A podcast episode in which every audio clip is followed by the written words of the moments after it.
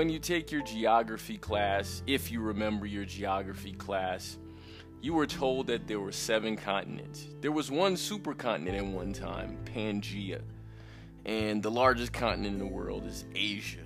Largest mountains, highest mountains in the world.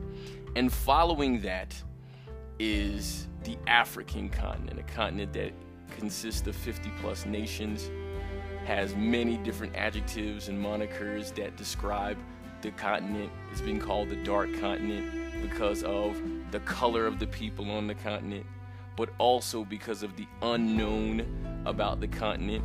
And we could really say that the amount of unknown that we have about the continent of Africa, while it's less today, it's still a very unknown place.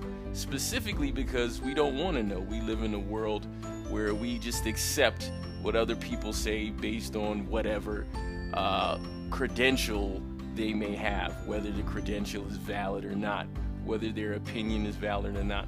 Well, I decided that I wanted to make the time to know about the continent from firsthand accounts, primary sources. So I started a series with a couple of people that I've had the opportunity to meet that have lived and were born on the continent the African continent. So today's episode is going to focus on specifically Egypt, Nigeria, and Ghana.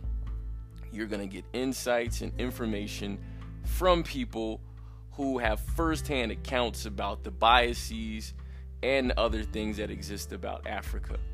Now, the thing that you have to understand, number one, is very important to me, is that Africa is a continent instead of a country so it's far from monolithic, and it's important to understand that so we can respect what's there and who's there.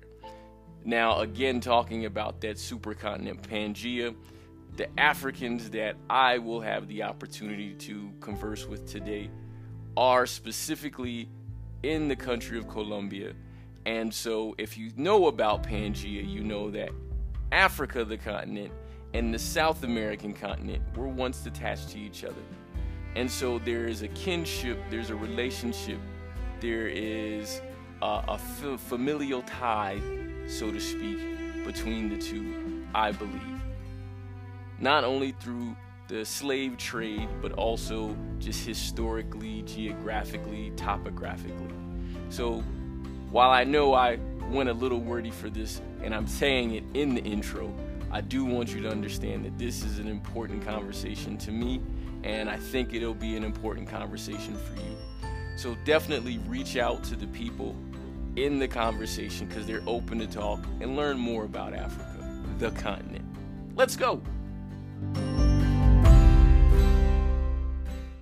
And today on Voices, this is one that is in the, my blood, it's in the roots of who I am. Uh, today, the focus is on the continent. Now, when I say the continent, some people can be confused, but the people that are in the know know when I talk about the continent, I'm talking about the continent of Africa. And I've been fortunate enough in my travels abroad to meet many people from the continent who have given me various uh, ideas, information, and input about what the continent offers and why it's one of the richest places in the world.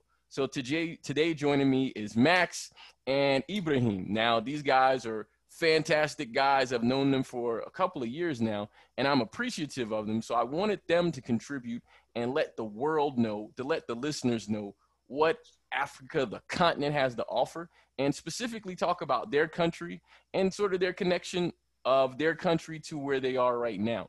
So uh, no person can introduce themselves like themselves. So uh, Ibrahim, I'll have you introduce yourself first and followed by Max. So welcome, gentlemen.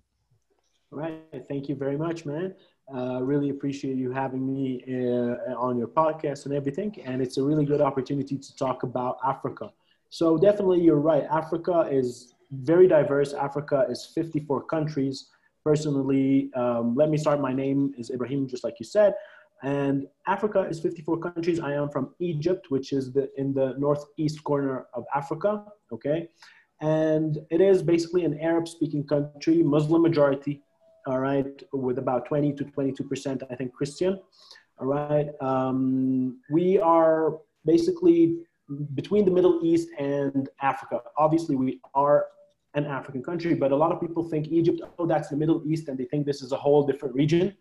And they don't connect that the Middle East is basically MENA region, which is Middle East, North Africa, right? So there are, there are Egypt, Libya, you know, Algeria, Tunisia, and Morocco in the north of Africa that are also Arab country, Middle Eastern countries. And the connect between the Middle East or the Arab countries and Africa is very, very deep rooted because before we were Arab, we were always African. So a lot of people forget that. So uh, let me just uh, uh, start with that uh, piece of information and then we will continue after Max introduces himself. That's awesome. Go ahead, Max. Oh man, thank you. Um, and um, thank you for your the opportunity also to um, be part of this podcast. Um, like you said, my name is Maxwell. Uh, you can call me Max for short, and uh, I'm from Ghana. And um, as you may know, Ghana is like it's a very small country in Africa, and it's been part of the African history and the African struggle throughout um, the centuries, you know. And um, Ghana was basically the first sub-Saharan African country to to gain independence, you know, from from the British. And um, I don't know if you're aware, uh, when the Europeans came to Africa, they started colonizing most of the countries. So we became different in terms of language, in terms of um, culture, and um, every country is a bit different. Um, and like my friend said, um, we got 54 countries in this continent, and um, I'm from the western part, and uh, the western part is made up of 16 countries, right? And I hear a lot of people referring to Africa as a country. That's like a big, big continent, right? and um, it's one of the fastest growing continent too in the world. But you know, sometimes when you listen to the news or you watch what's going on in, in, in on on the international scene, they portray Africa as um, the poorest continent and um, the continent with a lot of diseases, a lot, a lot of, I mean, wars going on. But when you get to the realities on the ground, you realize that it's absolutely different these are like really good people. These are like people living their best lives, though we have struggles, but we we have that kind of positive uh, positivity. And um, Ghana has been part of the African history. Um, maybe subsequent um, talks, we're going to talk about the political struggle of, of, of the different African countries, especially the um, Ghana. And um, we led the struggle for independence, and uh, we also helped other African nations to to gain their independence as well. Um, like I said, we had our independence in 1957, and um, you know the British were literally controlling everything. Um, they control the schools, they control the economic systems, they control the economy. So everything was basically managed by by the British. But when when the people became conscious of, of, of how powerful they can be by mobilizing, they actually started, you know, fighting for, for what belongs to them. So um, yeah, that's what I can say for now. And uh, I'll wait for your question so I can answer more.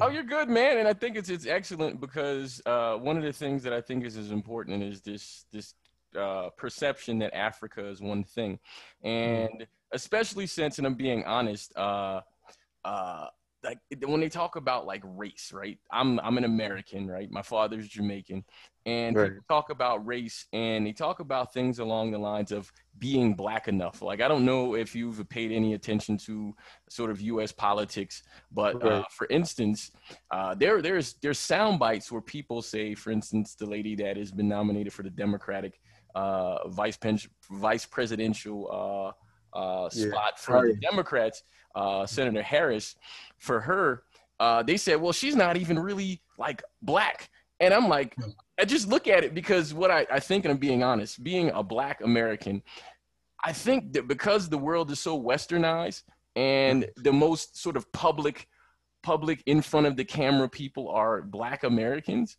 that they think and, and uh, this is again just my generalized idea, but black Americans think they own blackness. and it's just it's yeah. funny because they call themselves African Americans, and uh, I don't know if this is considered sort of um, a thing that is uh, taboo because I'm not insulting my people at all. I'm American and I'm proud to be American, but uh, African American is a misnomer for one because the, many of the Americans that are in uh, the United States, they don't have any roots. And I don't hmm. mean it to be insulting, but they don't have roots. Their roots is slavery. And that it's it's it's sort of a, a hodgepodge of just stuff thrown together where yeah, you know your people are from Africa, but where? Right. And then then you have this whole uh, what is that, ancestry.com that tell you right. where you're from, but they, they don't know. So uh, I say all that to say because I want you all to help with the clarification because you know. And so the okay. first thing I want to know from you guys and um, is what inspired you to come to Colombia. But before I do that, uh, Anthony just jumped in the, the call, and I'm appreciative of it. So Anthony, I'm gonna give you uh, the mo- a moment to introduce yourself. So uh, Ibrahim introduced himself, and Max introduced himself. So I welcome you, and I'll give you a moment to just give you a, a short introduction uh, of yourself, and then we'll go into that first question. All right, guys. Good afternoon to everyone. Good afternoon. Yeah, I'm Anthony. I'm also from Ghana. I've been here for almost five years. Yeah, I think I came a year after uh, Luis, and we also met at the one of the what do you call it orientations. Yeah, man. Yeah. Yeah. Currently, I'm living in Pasto, like working in one of the universities around here, and I think this is a pretty good meeting that we can actually share some ideas and other stuff. So I'm I'm surely in right now. Oh, I'm excited, man. And so, uh, so the question for my first question specifically, and well, I'll actually lead off with Anthony. You kind of uh, alluded to it, so we'll start with that. So you all uh-huh. told me where you're from, but what inspired you to come to Colombia? Because I mean, if we go back to Pangea, Africa and Colombia was connected, and so technically, we the, the continents were connected. So there might be sort of like way back connections. But what was your inspiration to come here? So I'll have Anthony go first followed by Max, and then Ibrahim. Okay, great. So personally, I, I actually finished my university education uh, in 2015. And after that, I actually worked for a couple of six months in like the Ministry of uh, Agriculture in my country. Before a friend of mine told me there was this opportunity to come to Colombia and actually teach English, I was like, it sounds good to me. So I actually took it and applied for it. And the, the, the main motivation for applying was actually to travel outside, like to have a feel of how it is, because the world is big, you know. You don't have to be born in one place and die in the same place without knowing anything about the other part of the world.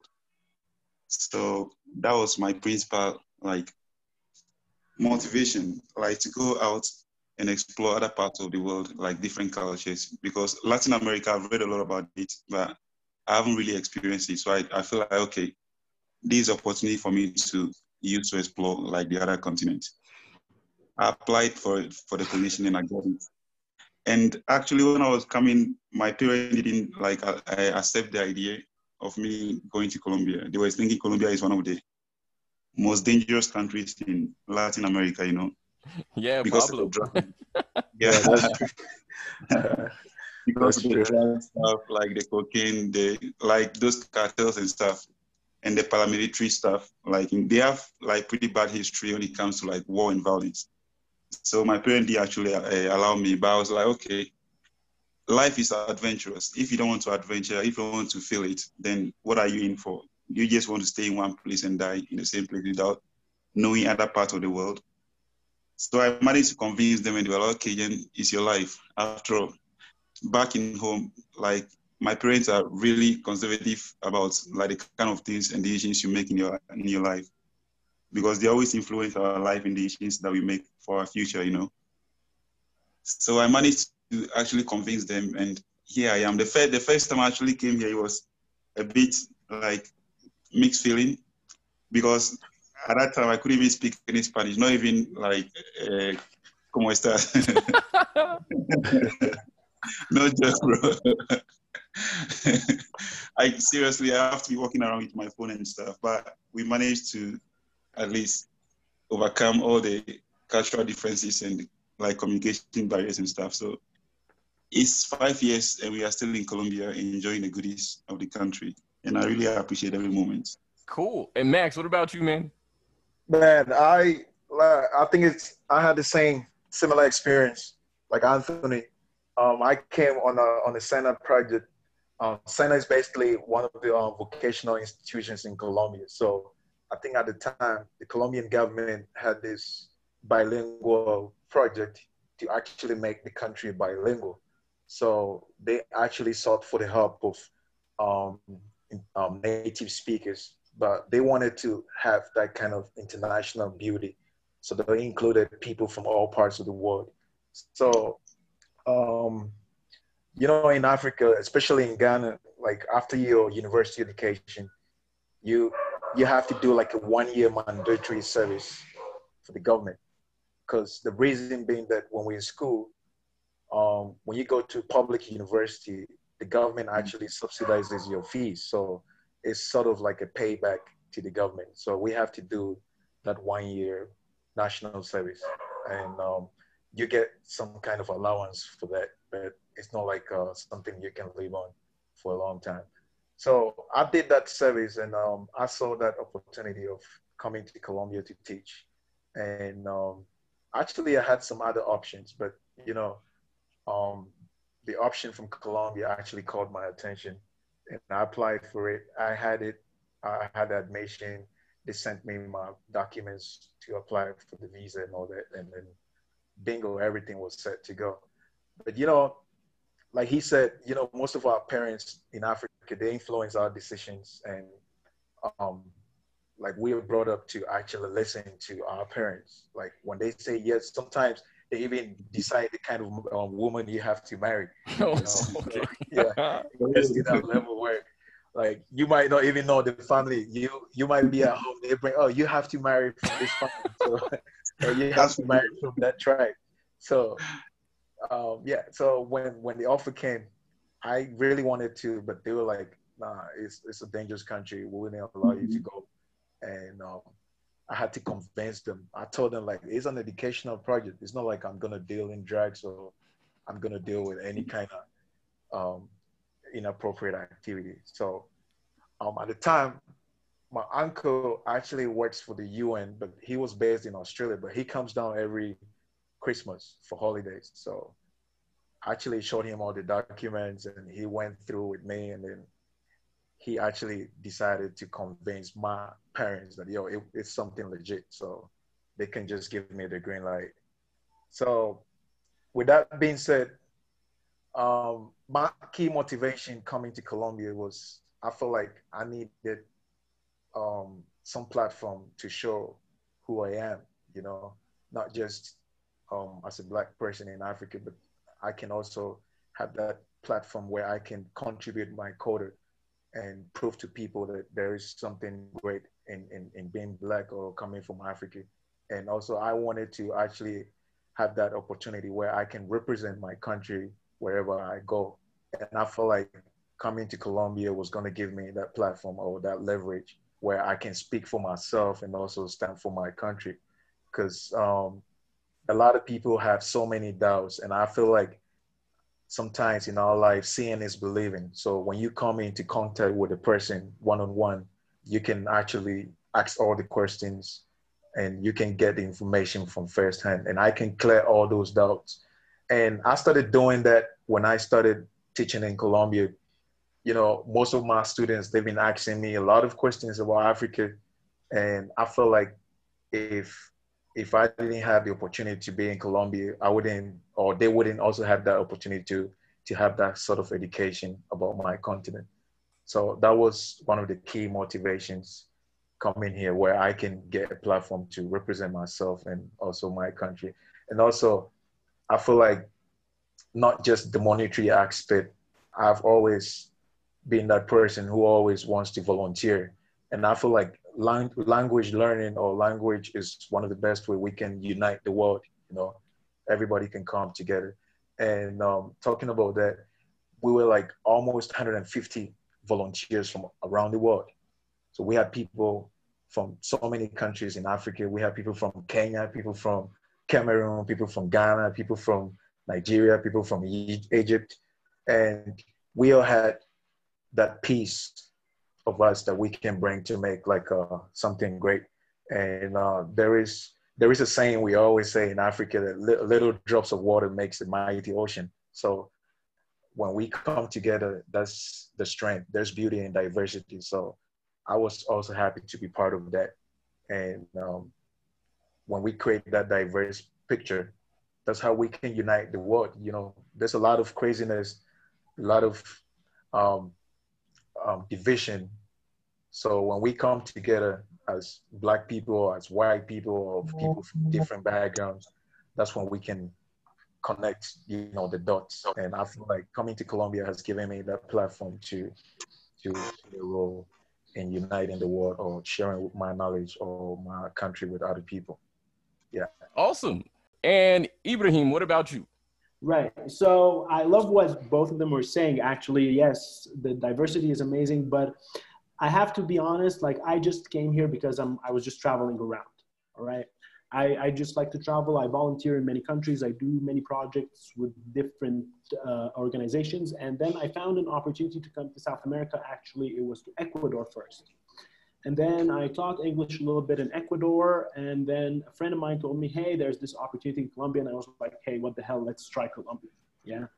And so I came here and then I left and then I came back. So it was kind of uh, just, you know, spur the moment kind of thing more than anything else. But to what Maxwell was saying, you know, yes, I do get these questions, you know, when you're in class, when you're talking to somebody new, whatever, you get these questions. Oh, Egypt is in what continent? And where do you, what do you speak? What language, what religion, what thing? And it's being African and at the same time Arab and Muslim, you get a lot of confusion.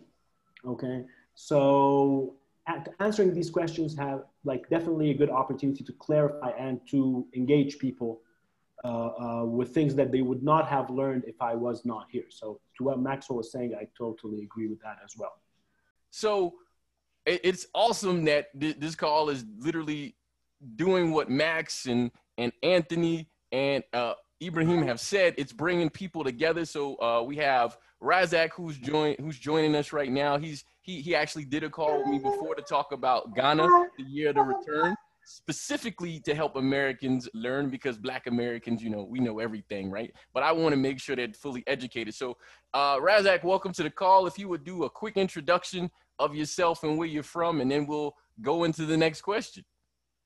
All right, all right. Thank you, thank you, man. It's good. It's good to be back on here, man. Good, good to meet all these other guys I mean, I've never met Maxwell. Maxwell, good. Nice to meet you. Yeah, man. So my name is Razak, Razak Salifu. Um, I'm from Ghana. I am currently living in Pasto, Pasto, Colombia. It's like in the south of Colombia. And yeah, it's good, good to be here.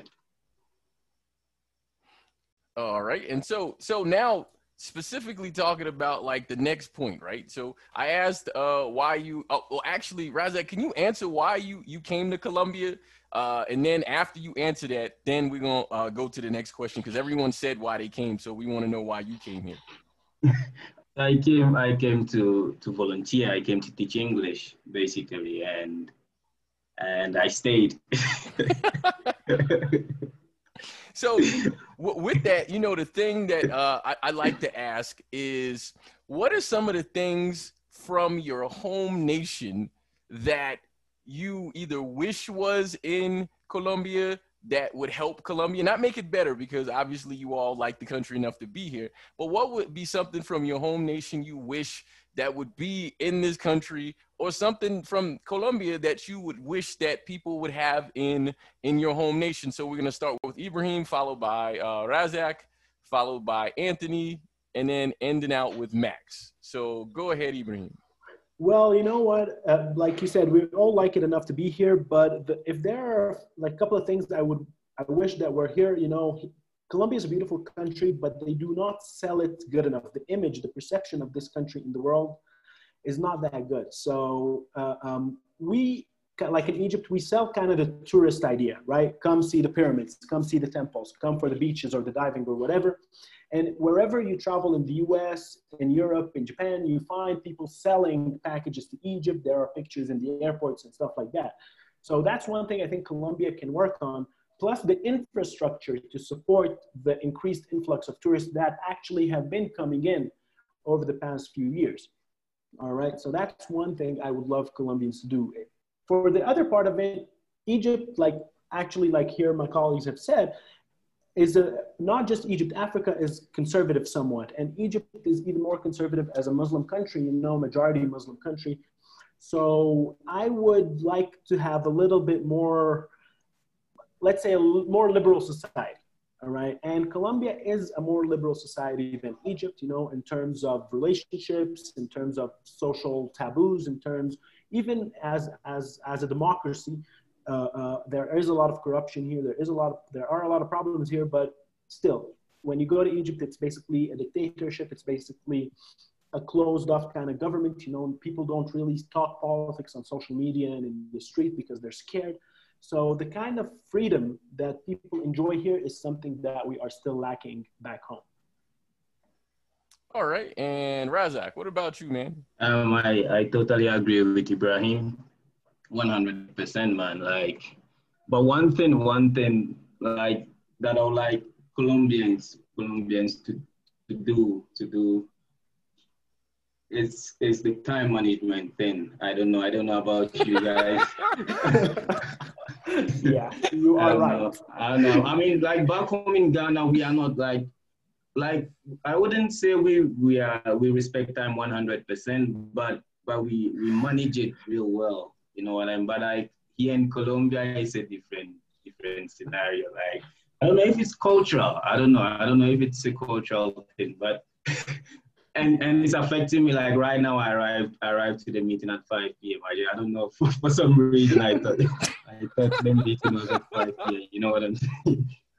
and it's all good, man. And I just think that if if they could they could work on it, they could work on the time management thing. Because people would schedule meetings for like 2 p.m. and the meeting was at 5 p.m. or 4 p.m. And apart from parties though, like Colombians would show up to parties earlier, earlier than that is also another thing. Another thing I would I would like that's here that I would like to implement back home. It's just like Ibrahim says, is have people be more open-minded like back home, I wouldn't say people are close-minded, but in the thinking, we are just a lot more conservative. People don't say what's on their mind. People are afraid to challenge leadership. You know, so just that attitude that Colombians have of being free-minded, being liberal, being ready to stay or to fight for what's wrong. You know, that's that's one thing that I would like to have back home that that I really like here. Well, you know, sorry, if I can just add something here. You know, like I, yeah, it's just like for me, because because you know, like in Egypt in 2011 we had a revolution. In 2013 we had another revolution, and hey, man, we're still under dictatorship. You know what I mean? It's like it's not only social; it's also political. You know, the fear of authority, the kind of ideas, the conservative society, and the somewhat close-mindedness it's just you know even after two revolutions you're still dealing with this problem and you can see that people here in south america and in colombia in particular are are more free. You know we go out and protest we do these things but still we don't get that kind of freedom. All right and um anthony. Yes. Okay so i think i agree with all the stuff the guys have said. One thing I would like to add is about family stuff. You know, I know that's mainly about uh, what do you call the culture of like both countries, like Ghana and in Colombia. We have different set of cultural systems, but one thing I will say is over here, like in Colombia, we have people that are matured, like after university, they're 28, 30, 35 and they are still living with their families. But back in Ghana, we don't have that kind of system. Sometimes even after like secondary education, you are you have your freedom to like leave the house and go and fight for yourself. And even after university, it's like obligatory. You must leave the home and go and find your own like life and how to start your own life, basically. And really, yeah. And I actually think that gives us a lot of like advantage to grow to grow as human being, to grow as like adults. It gives us the responsibility to take care of our own selves and make decisions from when we are young and when we start life. And that is one thing I feel like Colombians are lacking. So, because sometimes you could you could be be with like your colleagues, like the same age groups, like Colombian, but you realize our mentality are totally different. The way we think, we kind of matured, and they talk like they're just kids because they've not had that uh, what do you call it uh, freedom to go out of the family and like experience life themselves and like try to make decisions themselves. They are matured 30, 40, uh, 30, 35 and stuff, but they're still receiving like helps and stuff, like making decisions with their parents. Like everything they do is like in conjunction with their parents. So they don't have that kind of uh, like self, I don't know if I say self-awareness or like ability to, no, yeah, sense. To, yeah. to, to be able to make decisions themselves. And I feel like in that aspect, they are lacking a lot when they, they come into like group, especially with us, you see. And uh, okay. for the other part, the other thing I would like to implement in my country from Colombia would be like Razak said, they are open-minded, the way they are open-minded. And I, I feel that is that is from their childhood because their cultural system is a bit different from ours. I feel like right from when they're young, they give the children like the liberty to express themselves. They give them the authority to do whatever they want to do. But back in my country, we don't have that. If you are a child and for instance, your parent receive, let's say, visitors in the house, sometimes they have to go and lock you in a room so you don't interfere with whatever they are discussing. So we feel like we are lacking that kind of like ability to grow up with that kind of freedom to express ourselves, to be participative in like uh, what do you call this argument and what that, that kind of things. We don't we, we don't have it. We lack it, and that is one thing Colombia has like over my country. I don't know. Well, Ghana is kind of multicultural, so I don't know if this applies to other parts of the, the country, but my, in my tribe particularly, this is very common in it. So it's one thing I really like to implement. Yeah. All right, and Max, close us out on this this question. All right, man. Yeah. So I was saying it's probably because uh, we have different cultural systems, and um, what I see differently is probably, for example, the school, the school system like we practice in Ghana mostly like the British school system. So we have a lot of boarding school system where you know the students have to like leave home and stay on campus for like four months and they go back home only on vacations, just like the university system. But we we start from high school. So it puts some kind of confidence in you at a young age that you definitely have to leave home and feed for yourself.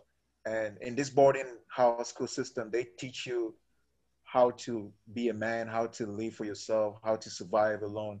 And we have a funny ritual, like when you give birth to a kid, like we have a funny ritual. I don't call I call it funny, but you know it's something serious back home. We're like uh, when they having the naming ceremony of the kid, they have like a, a machete, and they hand the machete into the hand of this little kid and that signifies that you have to work to feed the family and they actually drop like uh, they they dip the um, the tip of their finger into alcohol and water and they drip yeah. it on the lip of the kid and that signifies that you have to be able to tell um, the difference between the truth and the lie right so these are all like cultural awareness that people get at, at, at, at, at a younger age and we grow up with it and I feel like Colombia, what they can also learn from us a bit is they should be more open to the world. I mean, in terms of language learning, you know, I think they're so, so um, nucleated when it comes to um, language learning and looking at their geographical location, um, being very close to the US and Canada, they have a very good opportunity to to to develop when they can um, be bilingual or something like that. Like in Africa, for instance, especially in Ghana, we have like almost more than 50 tribes, and each of these tribes are different. We like I'm from Ghana, but I can speak like four different languages in the same country, and this is because like if I'm moving from my my my tribe to a different department, I have to speak their tribe. And I think it's because in South America, most of the countries here are Spanish speaking, so they don't have that kind of urgency to to learn a different language, you know. So and that's like a very big, big um, challenge, especially for English teachers here in South America. They don't have that kind of openness to receive um, something new like language learning, you know, um, just being specific. And also, one problem we have, I mean, traveling from Africa to South America, you don't find like direct flights. You know, it's not like a regular route for all these airlines. So sometimes you got to transit through Europe.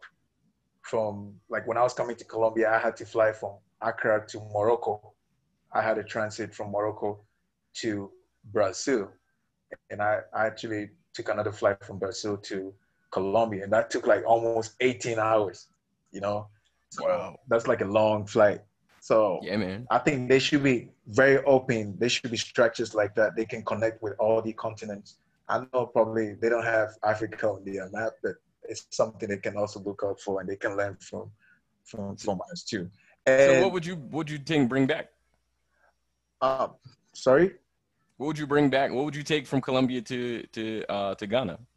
Uh, to, from Colombia to Ghana, I feel like it's the same family idea. You know, that kind of love they they they share with their family. You know, like my brothers were saying, we we grew up with that fear. Uh, I don't know if it's a it's a black thing, but you know, we we grew up with that fear for our parents. Like when when your mom or your dad is coming back from work, you got to run away and hide, or you got to get something doing. You got to get your hands doing something. Like we always scared to like sit on the same table with them. They don't give us that chance to talk to them one on one. But I feel like Colombia has that kind of that kind of you know leverage with their kids, and they can have arguments. They can. I see like Colombians family like going to the mall every Sunday right from the grandma to the um the least person in the family, always being together in the malls, and I don't see that back home. Right, there's a lot of you know divisions, and you know we grow up with that kind of fear for our, especially our dads, and because they always want to score us, they always want to put us to to one corner, you know. So we always have that kind of fear. So that's one thing I would take back home, that kind of family love and that kind of affection we can share within our family. You know, a cool thing that uh, you all have all brought up is about relationships, right? So you've all talked about relationships. And so uh, I think an important question that we all can focus on is what has your experience been like building relationships here in Colombia and compared to the relationships you have in, in your home country? Like, have you maintained the relationships in your home country? What is it you say? How do you communicate? What do they ask you from home? And then how have you used who you are to build relationships where you are. So we'll we'll we'll start with Anthony, and then we'll go Ibrahim, uh, Max, and then Razak. You'll be last. So uh, Anthony, start us off. Like, how have you built relationships home and here, and like how has that sort of shaped you? And then like, what do people back home want to know? Okay, that's that's a good question.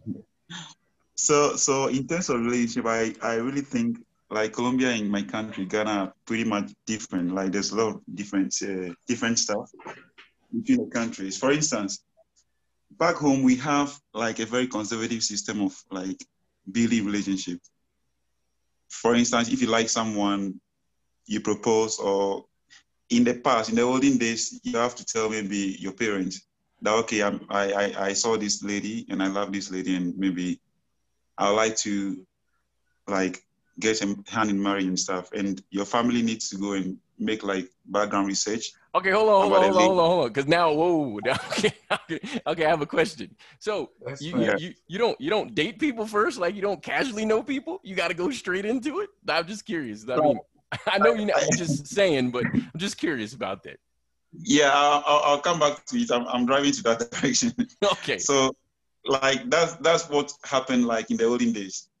Like if you if you if you find someone on the streets or maybe like in a workplace or wherever and you like the person, you have to first like tell your parents that okay, I found this lady and I like the lady and maybe if you go and do some background research about the lady.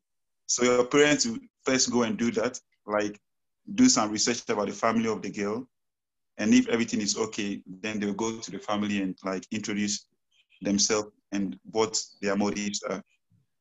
That was the olden day, but nowadays, like we kind of do our own stuff on the street. So you get, if you find a girl you like the girl, just propose to the girl. But we still have that kind of conservative system, and the girls are not really open like in my country you can't just like propose to a girl, for instance, like in Colombia, and maybe after one week and stuff, you start having some like love affairs and stuff. It's it's pretty much uh, difficult back home compared to Colombia, yeah. And uh, wow.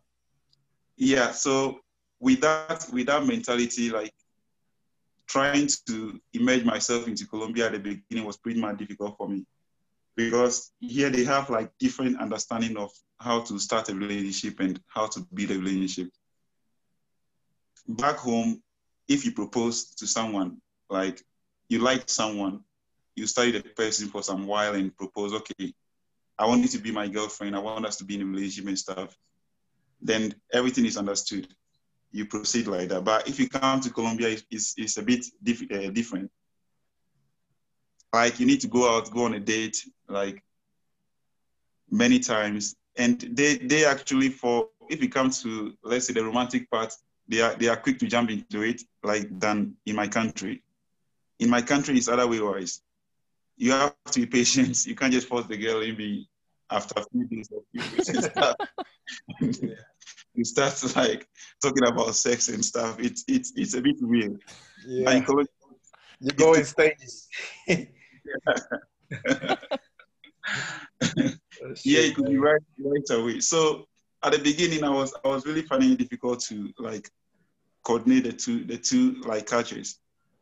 I I met few girls and I was kind of like a bit reluctant to like driving straight to like romantic stuff, but they were like much eager for us to start everything like right right away, and it was a bit difficult for me, but with time, I just have to like adjust and like fix myself into the system. So basically, that is that is how it is. That's how it is. That's interesting. Uh, Ibrahim, what about you, man? No, man, what's that, interesting about that, Louis? well, I'm American, oh, yeah. so we we we don't we don't do none right. of that. You, you, uh-huh. That's like. I'm gonna, I'm gonna let you right, go. Well, you know what? Uh, I have to tell you, like I've been listening from the beginning, like when they were talking about uh, uh, all the social construct, like in Ghana and, and, everything, and it's very, very different from what we have in Egypt. All right. So, so in Egypt, it's kind of more like, yeah, you you meet somebody in at university, at a coffee shop, whatever, and you date, and then uh, uh it goes from there. You know, it progresses like right. in, in many different places. But in Egypt, like society, as a society, you know, premarital sex is frowned upon, right? So, so if you're gonna do that, you gotta hide it, right? you don't let people know that that's what you do, okay? Because if the girl, if, if it's common knowledge that this girl is having premarital sex, then that's a problem for her, for her family. It's kind of the right. thing, right? So that's a problem. But but other than that, the, the like the social construct of dating is there. You know, you don't you don't go straight up to, to the marriage point. But if you are a conservative family, if you are a religious family, the father will not allow his daughter to date. She will date behind his back. That's another story.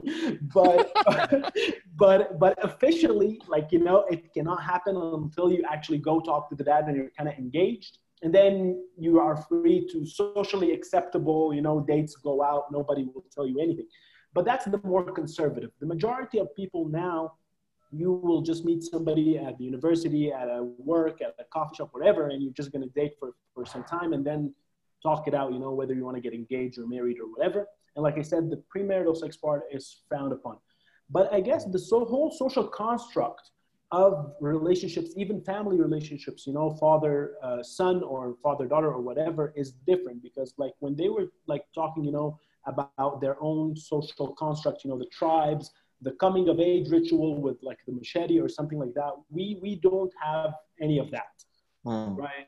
We are more like here, you know, families live together. They're gonna go to the mall together. They're gonna go on vacation together, you know. So so and you stay living in your parents' house until you get married. It is not normal. It is not yet the the accepted kind of thing in Egypt that you move out of your parents' house when you're 18 or 19. You know, you only move out of your parents' house if you get a job in another city or you get married. If you're living in the same city with your parents, you are definitely living with your parents. You know Really? what I mean? Really? Yeah. I know that's that's pretty serious. All right. Yeah, yeah. It's Yeah. not normal for, for, for kids to move out of their parents' house unless they're married or they're going to another city. You know, other than that, you're living with your parents. I, I Well- think like I feel like it's more like a West African thing, you know. Yeah, I, I, I, I believe that too. You know, Yeah. and, and you know, Uh, it's- Fiyin, Fiyin from Nigeria can talk about that too in their context. You know, Nigeria is also a West African country. So, so, so for us, you know, it's like Yeah. More uh, uh, uh, conservative in some parts, but more, I guess, open in other parts. So that's why I'm saying like the social construct in Mhm. Egypt is, is different than West African country or, or, or, or even Central African countries. We are, in this case, culturally speaking, socially speaking, we are more Middle Eastern or Arab rather than African. Okay. Does Okay. That makes sense, yeah? No, it does. It makes total sense. Yeah. That that's interesting. I- well, but geographically, you are African, you know, no, yeah, yeah, yeah, Yeah, yeah. yeah, yeah, definitely. because you know Egypt is like they they've been categorized as Africans, you know, geographically. Well, Yeah, well, they, yeah, they, I- they own the definitely. continent. so, They Yeah, are exactly. on the That's continent. facts. and and I'll tell you what, you know, like Egypt, like like the Arab, uh, uh, uh, um, what I call it the Arab invasion of Africa from from from what is now Saudi Arabia into Egypt happened around 650 AD. So for about six seven thousand years before that, it has been 100 percent African, you know, culturally, socially, and and everything. Like even if you look at some of those pharaoh statues, they look more black than brown. You know what I mean? right. like like right now i am i am brown which is another thing you know like a lot of people would look at africa and say well africa is just like like african americans would say like all africa is black but no africa is not all black there are brown people there are black people there are white people in south africa In South I mean? Africa, yeah, that's true. So in, in Africa Zimbabwe, yeah. in Zimbabwe, like right. So it's super diverse. Like you cannot really categorize it socially, racially, or or in, put it in one box in any case, right? So so after the 650 AD, after the Arab uh, invasion of North Africa, Egypt beca- began moving socially, culturally towards the, the Muslim Arab culture more than its more African roots. That makes sense. I mean, I, I studied I studied Africa for some. Go ahead, Max. I think you were talking, right? Yeah, I, I, I want to add one thing. Like, there's there's just one thing I, I remembered about the relationship stuff. So, for instance, back home, if let's say you are in a university and you you are a guy and you have a girlfriend, actually you are not permitted to. It- It's not like you're not permitted, but because of our cultural limitations, you don't have that conscience to bring the girl to the house. Really? Like- No, definitely not. Seriously, you can't do that. Nah, you're not gonna do that. Nah. You can't do that. Yeah. And, and worst, worst of all, to be like a lady, bringing your boyfriend to the house is, is, is totally forbidden. You can't do that. But if you come if you come back to Colombia, it's something like very normal. I I I dated like some girl back like some years ago, and the the first week the girl was like, "Oh, okay, vamos a mi casa." I was like, "Holy shit, what is that?" Dude, I understand. Yeah, I Yeah, understand. going back home, you have to sneak sneak into the girl's house. Like, Like, we getting married You don't, already. you don't even go to the girl's house, bro. What you gonna do there? Like, uh, you probably you, have, you probably have to stand outside of her house, in front of her house, or two Yeah. blocks away, and call her. You meet, you meet. if she has a brother, go to the you just girl's use the house. brother as a you decoy, don't. you know? You don't do that. you don't. That would be impossible in Egypt as well. Yeah. Whoa. Okay. Yeah, Okay. but, but Yeah. Uh, Like Razak. Colombia, you have that kind of liberty, like for girls to just bring out their, their guys to their home, and even the first time I arrived in Pasto, like our mentor, we we went to visit the mentor and she was she was there with her her daughter, and all of a sudden she just said something. Oh, my daughter is going out with a boyfriend right now. I was like, what the fuck? Man, well, it, it, it's funny because based on what you all are saying, and then uh, Razak, you pick up, and then uh, uh, then yeah, and then we'll, we'll, we'll introduce Fiyin into the conversation. So I, yeah. I, I know you have a different situation than than everyone anyway. So uh, what about you? What what is um uh, what about building relationships here for you, man? What, what, what's your take on it? Oh, and Max, I, I, didn't mean to skip Max too. Max too. I didn't mean to skip you, Max. Max, you're after Razak. Okay. um, building building relationships out here has been has been difficult more so, more so just because of the cultural differences. So like for me, for me out here, it, it has been tough till till I met till till I met my lady, because you would you would meet you would meet ladies and all they just want is just something casual and like coming from Ghana, like my mindset about relationships is something serious. Like I don't go into this just be casual, you know what I mean? But then you meet someone, and that's why I say just cultural differences, because you meet someone for the first time, you yeah, you, you put your all into it, and this person just like, no, bro, like slow down, man. you know what I mean? and then and then it also works. It also works on both sides, both sides, because sometimes ladies, ladies here, like building relationships with ladies here can be so difficult because they become they become a bit too clingy you know what i mean? And and that that also that also just scares just scares me me in particular in some cases because for me i have to build something with you like i have to build build a relationship with you. But if if it's the first date and you know things are happening already i'm like okay you know. you know what I mean? But then, but then also the difference, the difference between the, the that I've had here and back home out here people people don't hide, don't hide their feelings. Like they tell you, they tell you what they want from the beginning. But back home, you'd probably meet a girl instead of the girl just telling you, "I'm just in it."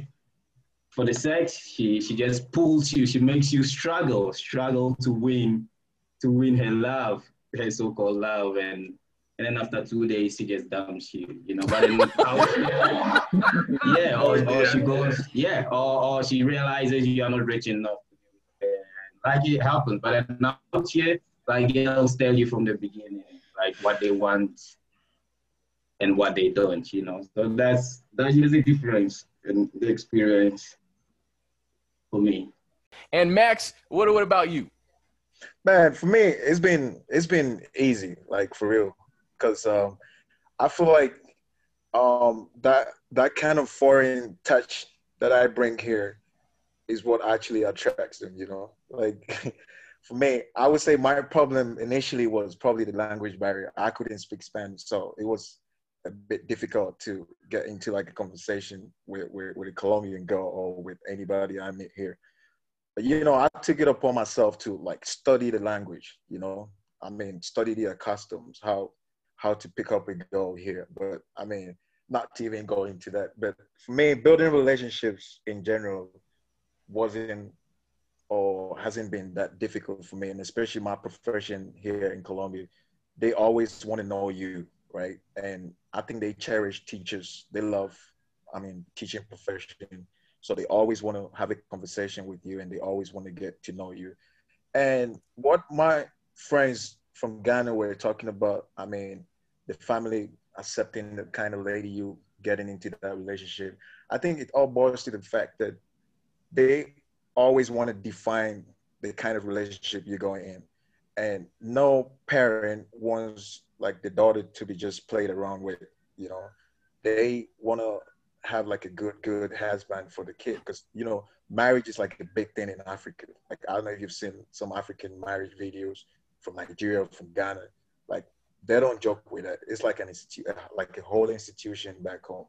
So all these parents they're a bit protective of their daughters and they don't want you know people to just come around and play with their daughters like that so they always want to build that kind of protective cover around their daughters that's why you're very very protective when it comes to that. But for me building a relationship in colombia in general it's been a bit easier. And you know they have this mentality or this perception about black people being able to dance you know? So like whenever I walk into a bar, I go to the club, like I start dancing. I have people like ladies just giving me a hand to dance, and that's where I built up from. And you know, like that's like we'll leave that for another conversation. But you know, that's where yeah, yeah, that's, you know I I get into the entertainment stuff, and they get to know me, and I just build up the relationship from there.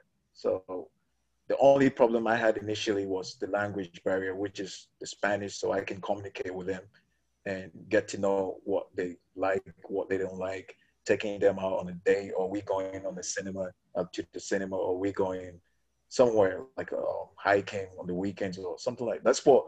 And I I studied what these girls like because it's different back home. Like they were saying, like back home, a lady, if you're dating a lady, you need to have something like materially materialistic um, speaking. You know you need to own a car. You need to have like um, I mean, you need to be economically I mean sound. You know, or you're not gonna get like the kind of lady you want. But here, if I feel like it's more like they show the love.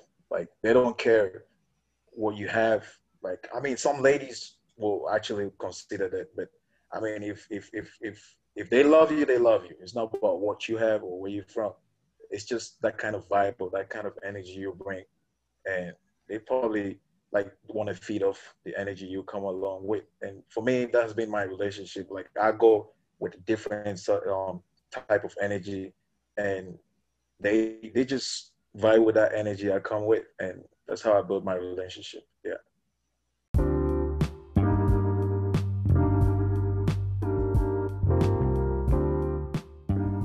Okay, so we need to take a pause. That's the end of part one. Come back, check us out for part two.